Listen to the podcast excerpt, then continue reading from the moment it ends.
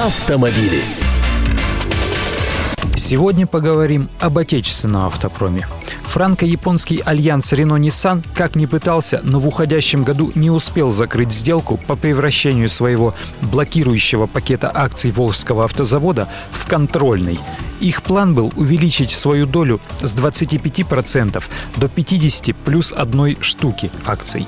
Но форс-мажор случился. Землетрясение в Японии помешало, нужно было все силы бросить на то, чтобы выправить дела Ниссана. Но теперь стороны готовы к заключению сделки, об этом прямо сказал президент АвтоВАЗа Игорь Комаров.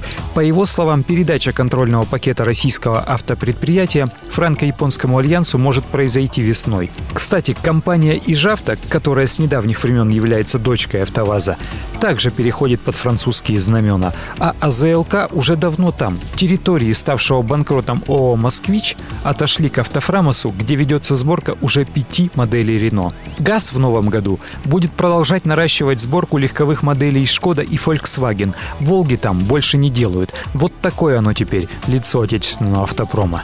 Хотя, как заявил президент АвтоВАЗа, переход их предприятия под контроль французов не превратит лидера отечественного автопрома в поставщика винтика для иномарок. Более того, Волжский автозавод совместно с альянсом Renault-Nissan планирует организовать производство двигателей мощностью полмиллиона штук в год. Где именно планируется наладить выпуск моторов и когда, не уточняется, но это будет, цитирую, «новое семейство современных двигателей Альянса» и лицензию на них АвтоВАЗ якобы получил бесплатно.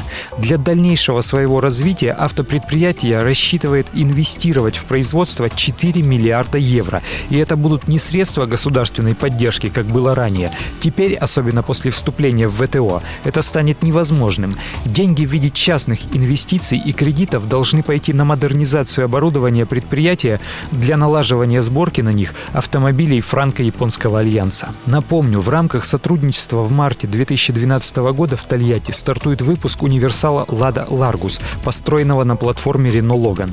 А в конце следующего года на АвтоВАЗе начнется производство автомобилей Nissan.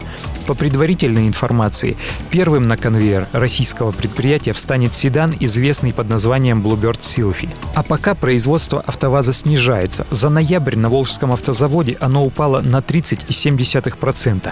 Ижевский автомобильный завод по итогам ноября также выпустил на 23,1% меньше автомобилей, чем в октябре 2011 В компании это снижение объясняют в частности окончанием государственной программы утилизации автохлама. Но ведь взамен ее ничего не предвидится. Подхлестнуть производство сможет разве что спрос на «Лада Гранта». Ее начнут продавать 22 декабря. Главные автомобильные новости вы найдете на сайте КП Автору. А я Андрей Гречаник. Желаю вам доброго пути. Автомобили.